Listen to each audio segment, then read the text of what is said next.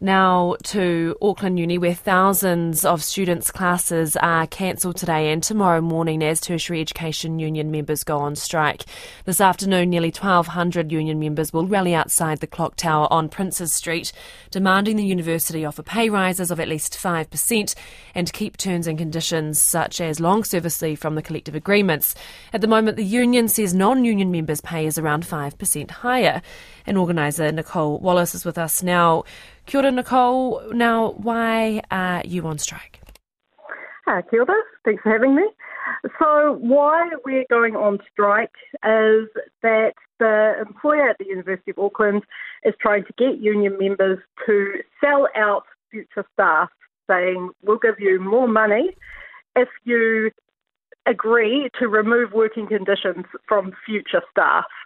Um, they also want union members to agree that some staff will get no pay increases based on an opaque and un- unfair performance system.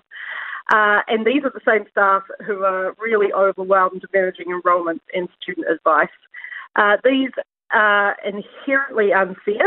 Um, they is a big attack on workers' conditions uh, and the university needs to actually spend more of their income on the staff that keep this place running. Absolutely. And if you don't get what you need or want, will you go? Will you be going on strike again? That is absolutely an option. We'll be going back into bargaining uh, immediately after the strike ends. Many of our members are very keen for further strike action if we cannot reach an agreement. So that's definitely on the cards. Well, kia for your time today. That is Nicole Wallace.